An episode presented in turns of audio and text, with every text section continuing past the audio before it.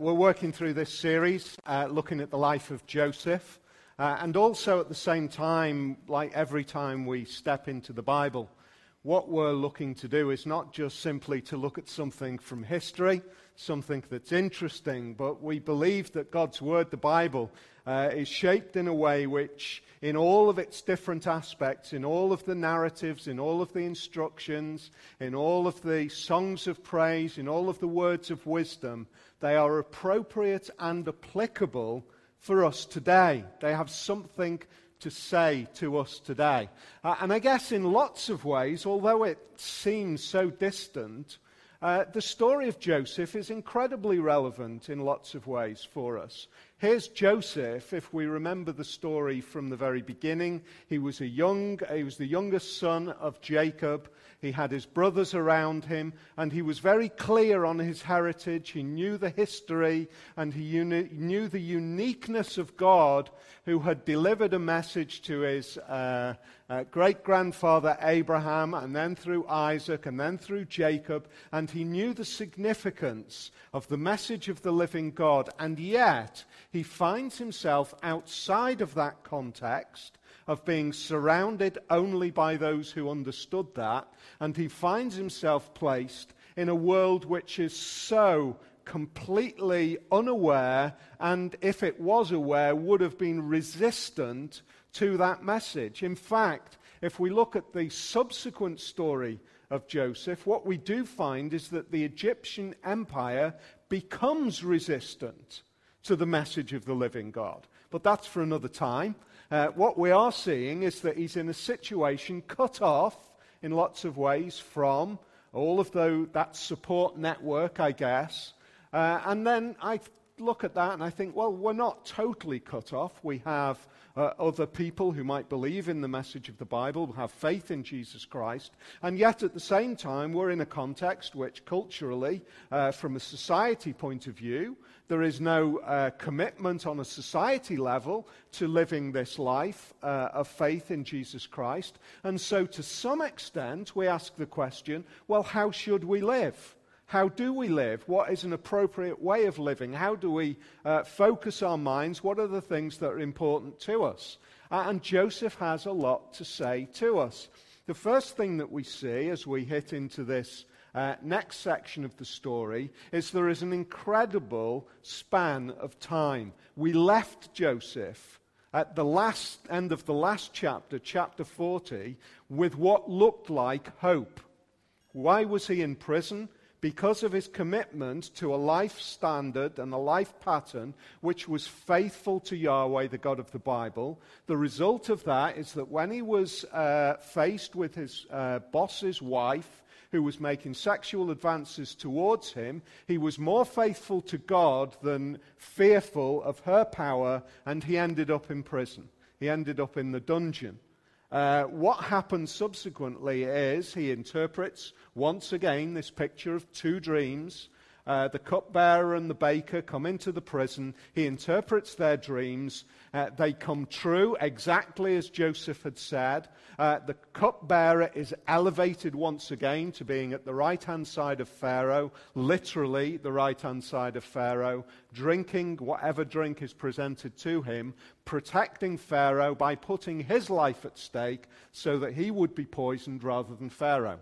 And the baker is impaled. He dies exactly as the dreams that Joseph interpreted uh, came true. Uh, the hope was that the words that he said to the cupbearer and to the baker is, Remember me when you are back in your place of status. Now, that would have been for Joseph a great hope, wouldn't it? Within three days, the cupbearer is elevated. You might think it might take maybe a week or a couple of weeks for the cupbearer to find the right moment to raise the subject with Pharaoh about this person who had been very good to him in prison and with the power that he had to free him and liberate him. And yet, what we find is at the beginning of this chapter, when two full years had passed, he's still in prison. That's amazing, isn't it? I think that speaks incredibly powerfully to our situation again and again and again. How often do we find that what we are concerned about, the issues that we face, they do not relieve.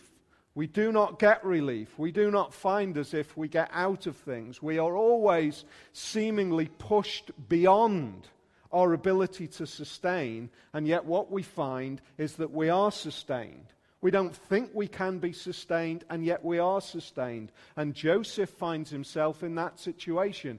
Two years. He's still in prison, and yet what he, we see is that at the end of two years, another incredible event takes place. Another two dreams. Another two dreams takes place. This time at the very highest level in the land. Two dreams take place.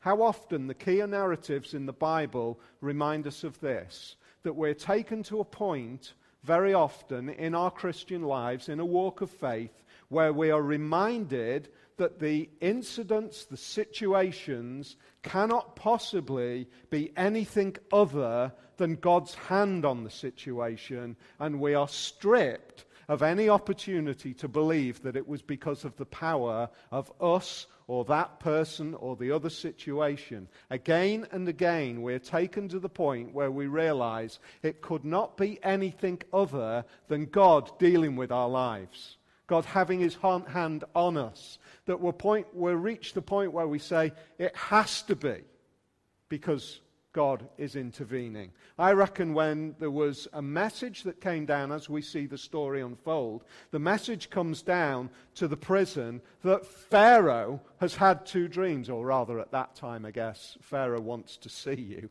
Joseph, what kind of a, what kind of a demand was that? Uh, Pharaoh wants to see you. And then he hears that there were two more dreams. Well, that is like this, this kind of great big flag flying, isn't it? If we've got any sensitivity to the way the story is unfolding, we are seeing that God is speaking.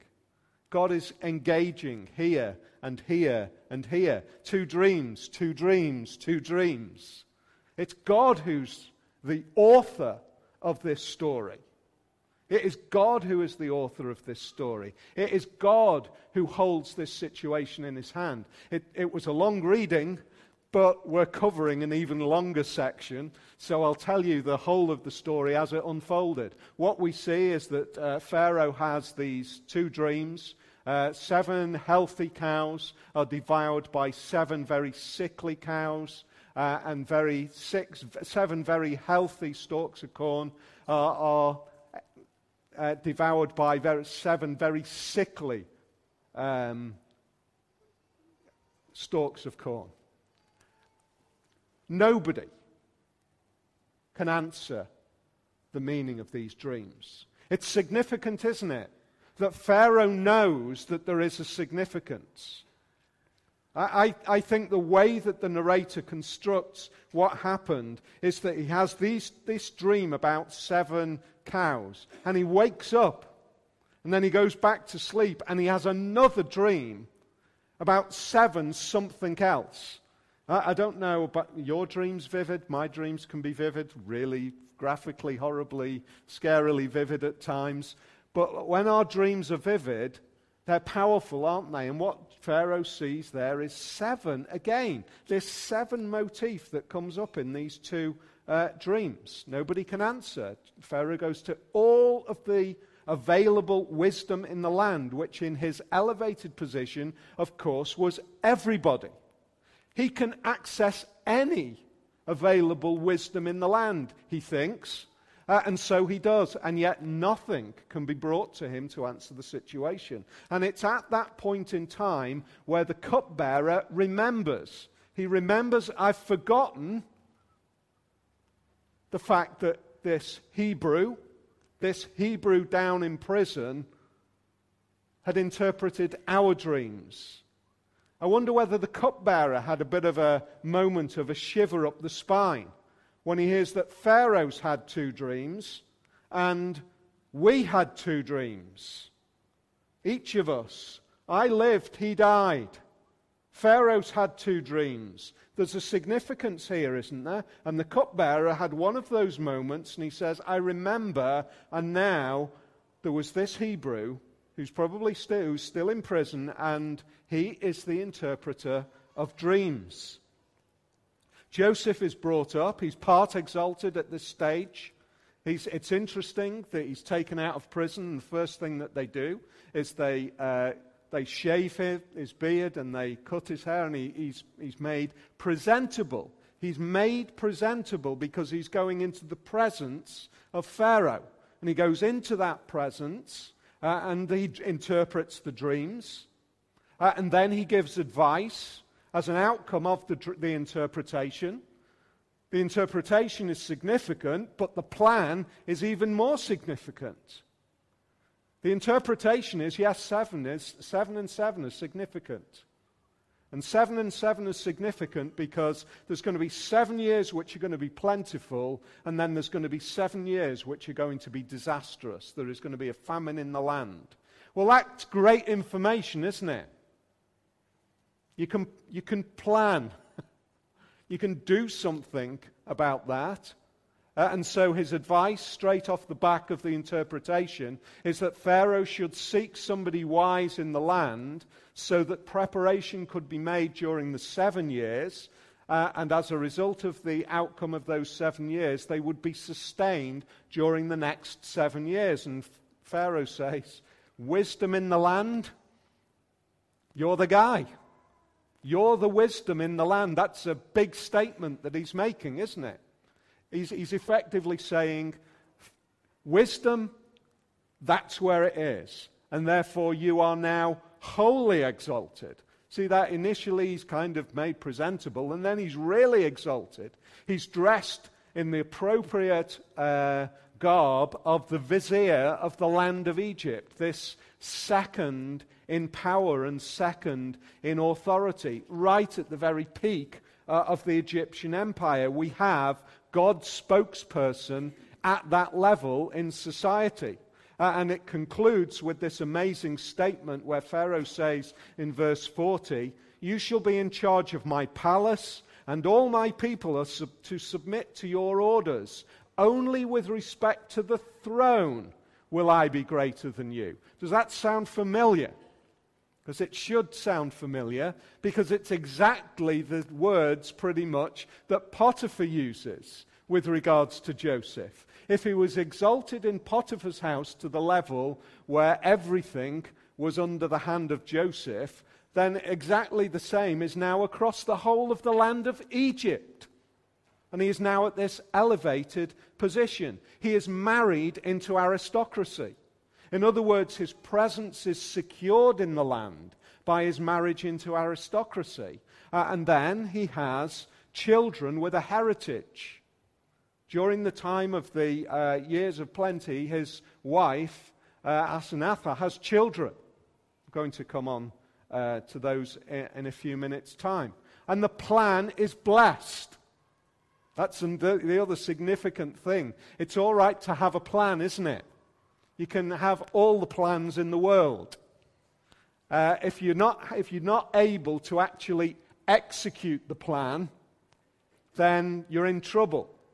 You can be the most fantastic designer of uh, beautiful furniture or whatever it might be, but if you can't wield the tools to create the outcome, the whole of the project is not yours. And yet, Joseph not only is able to give the plan, he's able to execute the plan, and the plan is blessed. The outcome is that the Egyptian people are protected from famine because of what Joseph plans.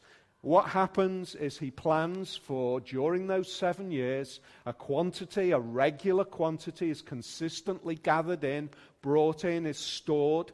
Uh, as a, uh, an, um, archaeologist called David Rohl who believes that he's probably found the storehouses of Joseph uh, in Egypt. That's his argument. Whether, he's tr- whether it's true or not, he argues that he believes that this archaeological evidence is the storehouses of Joseph, where the grain was stored, so that during those seven years, subsequent years of incredible famine, they were protected. What does this say again, so that we just remind ourselves? Is this uh, God who kind of cleverly knows the future? It is way more than that, isn't it? It's not saying that God cleverly knows the way the future is going to pan out. You can't just interpret something for 14 years, uh, as we saw last week, and then hope it might come true. You actually have to have the authority, the sovereignty, the supreme power to then enact what the outcome will be, to secure. So, who's the plan behind the plan? It's God. Once again, the God of Joseph in the land of Egypt is the one who is working out all of these, two, all of these things. I think there's a few things that we can see as we look at this whole picture. The first thing that we see, the two dreams, are God's voice, aren't they? The two dreams are God's voice. We saw Joseph had two dreams at the very beginning. What were those dreams? Dreams of sheaves of corn bowing down to a sheaf of corn. One sheaf of corn was going to be exalted, taken to a level where other sheaves of corn would bow down to that sheaf of corn. We probably, most of us, know the story of Joseph, but if we didn't, we're beginning to see that that dream back there is being fulfilled. That dream back there is being fulfilled. How is it being fulfilled? It's being fulfilled by the fact that Joseph is planted in Egypt, in the house of Potiphar, and it is necessary. It is necessary for Joseph to end up in that prison so that he will be elevated to the exalted role in the whole of the land of Egypt, so that he will be in the place of exaltation where the first dreams might be possible. Isn't it amazing? The voice of God. Pharaoh knew the significance. He knew that there was something, but he was absolutely powerless. He couldn't do anything because he didn't even know what they meant. He knew that they were significant, but he had no power. What an amazing picture that is. Who has no power in this narrative? The supreme ruler of the whole of the known world, as far as the narrative is concerned. The supreme ruler the head of the greatest empire that the world had seen up to that point in time, the Pharaoh of the empire of Egypt itself, is powerless. Isn't that amazing? Powerless. The voice of God is not seen in that incredible, authoritative, glorious, elevated role of Pharaoh. The voice of God is seen in the weakness of a Hebrew slave in prison. That's incredible. We're reminded in the New Testament.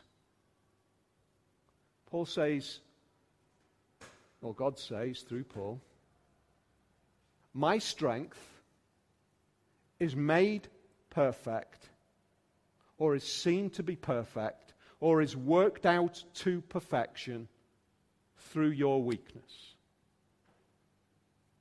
That's a, that is a powerful message for the church to hear, I think.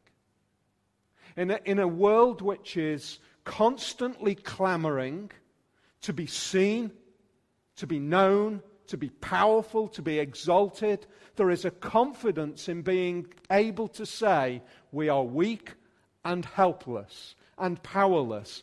And yet, at the same time, we carry the most powerful message in the whole of this world the message of the good news of the God of the Bible, who is a faithful, loving God, and we see that worked out in his Son, Jesus. That is a powerful message and yet, where is it seen? It's seen in weakness. In fact, if we look back over the history of the church, the times when that message has become obscured, the times when that message has been uh, lost as the voice of the church, are precisely the times when the church has become powerful. Isn't that incredible? The good message that the church is to proclaim is lost when the church becomes powerful. And yet, what we see repeated in history is when the church is weak and powerless, the message is sounding out with great power. Just like here in, in, in Egypt, of all places, in the courtroom of Pharaoh, of all places. A scrubbed up Hebrew slave who's had a shave and a clean and now smells fresh and is acceptable before the king is still a Hebrew slave. He is still that. If he's put back in prison from that audience with the Pharaoh, he's in no different state. The clothes that he probably isn't allowed to take back into prison, if he was, they would still become worn. His beard would become bedraggled. He would stink within a few weeks. He is no different, and yet he carries the supreme, authoritative message of God. Now that shapes how we think. Do we think and do we live? Do we allow the message of the Bible, the message of the living God in our lives, to permeate every little aspect of our lives? Does it shape us in everything? Because it did Joseph. He's known, isn't he? He's referred to as a Hebrew. There is no hiding who he is. In fact, he's very clear, point two. So if the dreams are the voice of God, point two, the interpreter is God. What does he say in verse uh, 16? When Pharaoh asks for the answer, in exactly the same way as he said to the cupbearer and the baker, I cannot do it. But God will give Pharaoh the answer he desires. He knows where the power is. He knows where the interpretation is. He knows where the supreme authority is. It is in God, not in me. I find that amazing. That, that Joseph, who is in a prison with a cupbearer and a baker, who are at exactly the same level as him, they are prisoners as well they are helpless and hopeless. When they ask for an interpretation of the dream, he says, I can't give it, but God can.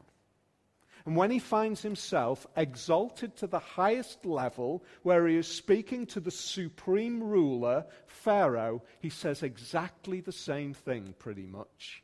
It's God who can do it.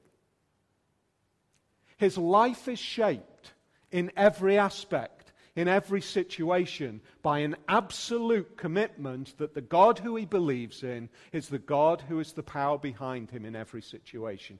That is the God who is supreme. And one of the problems I think we have is that we go into many aspects of our life and we, we compartmentalize our Christian faith. We believe in God. Maybe, maybe you don't. Maybe you don't. This might be, uh, maybe you don't believe in God. Maybe you, you haven't accepted Jesus as your Savior at this point in time. This could be really helpful for you in understanding the implications of faith in Jesus Christ. One of the things that we struggle with and stumble with as believers in Jesus Christ is we tend to compartmentalize it. We say it, our faith impacts that bit, it impacts that bit and that bit. You know, it impacts my time on a Sunday afternoon, uh, and it impacts my time in this area of life and that area of life. And that's it. It doesn't impact this area of life, maybe my career. It doesn't impact my leisure time or the attitudes that I have and the decisions that I make during my leisure time. Leisure is a great thing. Activities are a great thing. Things that we can do are a great privilege of God in this world. We are made to enjoy all of those good things. But are we really, in our minds and in our thinking, shaping our attitude to those things in the light of the fact that I am a believer in Jesus Christ? Do I enter into my sports activity or my craft activity or my leisure activity, my socializing activity? Do I live in every aspect shaped by that? I guess we don't. And yet, Joseph is an example that, that he's living that day by day. Not perfectly, but he's portrayed in that way so that we might be encouraged to remind ourselves that's how I need to live so that I go into work tomorrow. And the issue that confronts me, which looks as though the, the power and the authority in the workplace is greater than God, and so I will bow and I will bend to that power and authority and forget who I am as a believer in Jesus Christ. And yet, what we are called to do is to believe that the power and authority of the living God, who we believe and who we trust in, is greater than that power and authority. And therefore, I will be consistently who I am as a believer in Jesus Christ. And it might end up with me being in the dungeon, figuratively speaking. But that's okay. That's okay. Because God has not left me when I'm in the dungeon, as we saw last week. He is still with me. In fact, what do we see working out in this? The wisdom of God. The wisdom of God, firstly, is this incredible thought, isn't it? Joseph would not be speaking to Pharaoh unless the cupbearer had forgotten. I found, when I just reflected on that this past week, Joseph had to trust for two years and believe that all of this is in the hand of God who is my God. And two years later, he's speaking to Pharaoh. And it seems within minutes, the way the narrative unfolds, he is raised to the highest level in the country, save for Pharaoh himself. That's incredible, isn't it? That would not have happened if the cupbearer had remembered.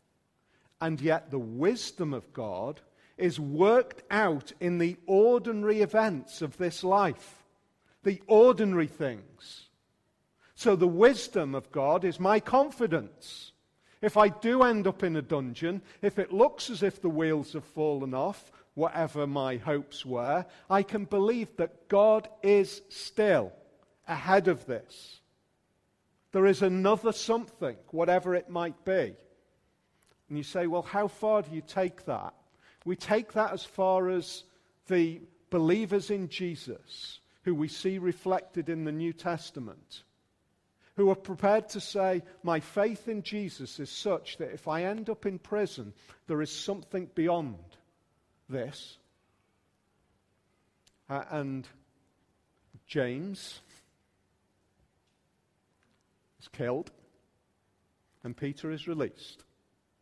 And Peter has won something beyond this, which is a whole life of continuing to serve and to minister the message of the gospel until once again he's in a prison and he doesn't come out of prison. He leaves that prison and enters into the glory of presence with Jesus. And James doesn't even leave that prison. And yet, James has something beyond this which is the presence of Jesus Christ. It is that absolute confidence that the wheel ultimately cannot fall off because I'm in his hands, even if it means death. The wisdom of God is great. The wisdom of God is worked out in the next 14 years. I find that incredible.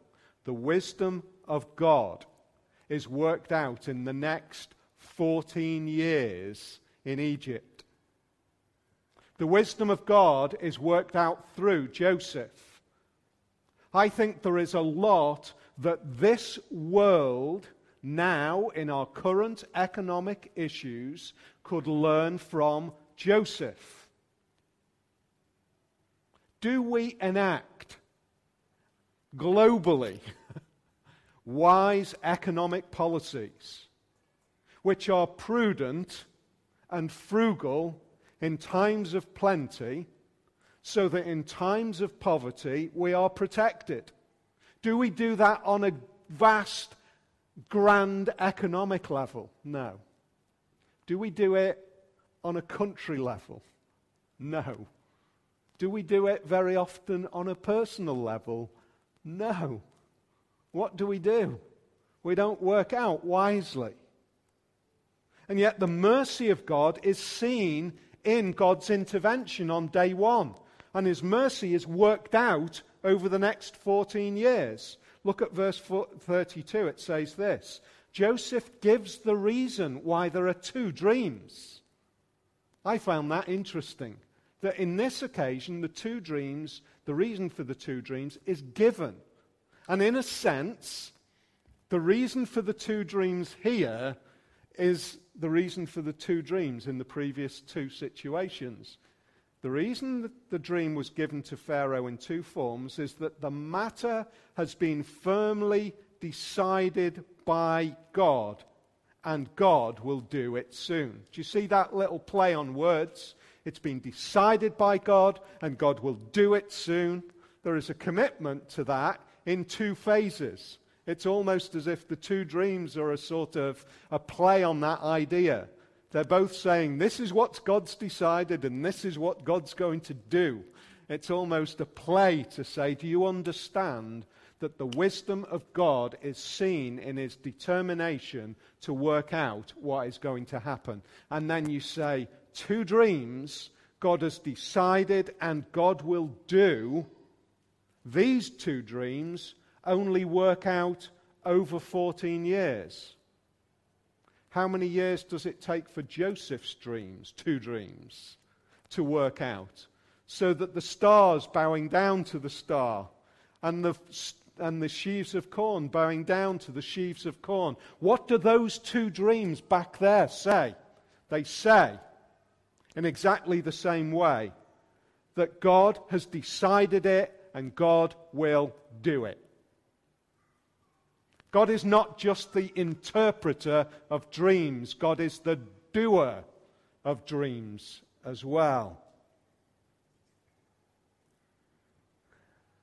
And Joseph's exaltation and the wisdom worked out in that is a glory to God. Joseph suddenly finds himself from a dungeon within minutes elevated to this high level for seven years, enacting, and let's, let's just put that into perspective, shall we? He then masterminds at the highest level of this civilization the gathering in of grain, the building of storehouses, and the gathering in of grain for seven years. That, that is a mammoth, colossal task, isn't it? If we look back, and maybe some of us have been to some sort of, you know, World Heritage sites or some great archaeological places where we've been given a little bit of an insight into some of the great things that have been done. Joseph does this across a whole nation for seven years, so that for the next seven years, Egypt is blessed. That is an incredible work that is done. But the narrator wants us to understand it is God who is working it out in Joseph. I think that if there would be a tendency, if this happened today, that Joseph would write a book or they'd do a documentary on the rags to riches success story of Joseph. The made good kid from the Hebrew shepherding community who reached the highest level of Egypt. And you know what? Some of the Egyptians would have looked at it in exactly that way. They would not have seen beyond. But the narrator wants us to understand it is God who is working it out. You might be successful you might be successful in whatever it is that you are doing.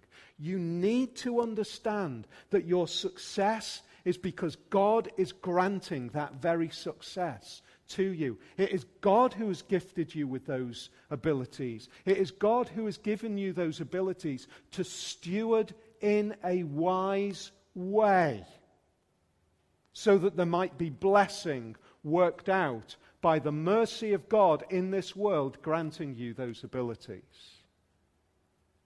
And so we see that the wisdom is God's.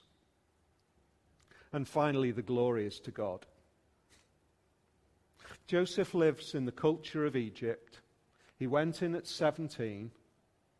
He's 30 now. Seven years of riches. And yet he's not forgotten who he is.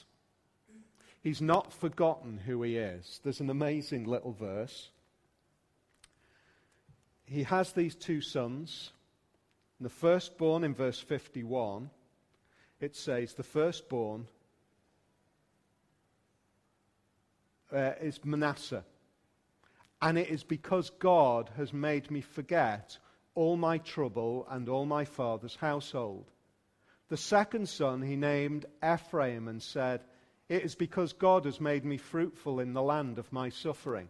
I find that interesting, isn't it? it Manasseh's name It's absolutely fascinating.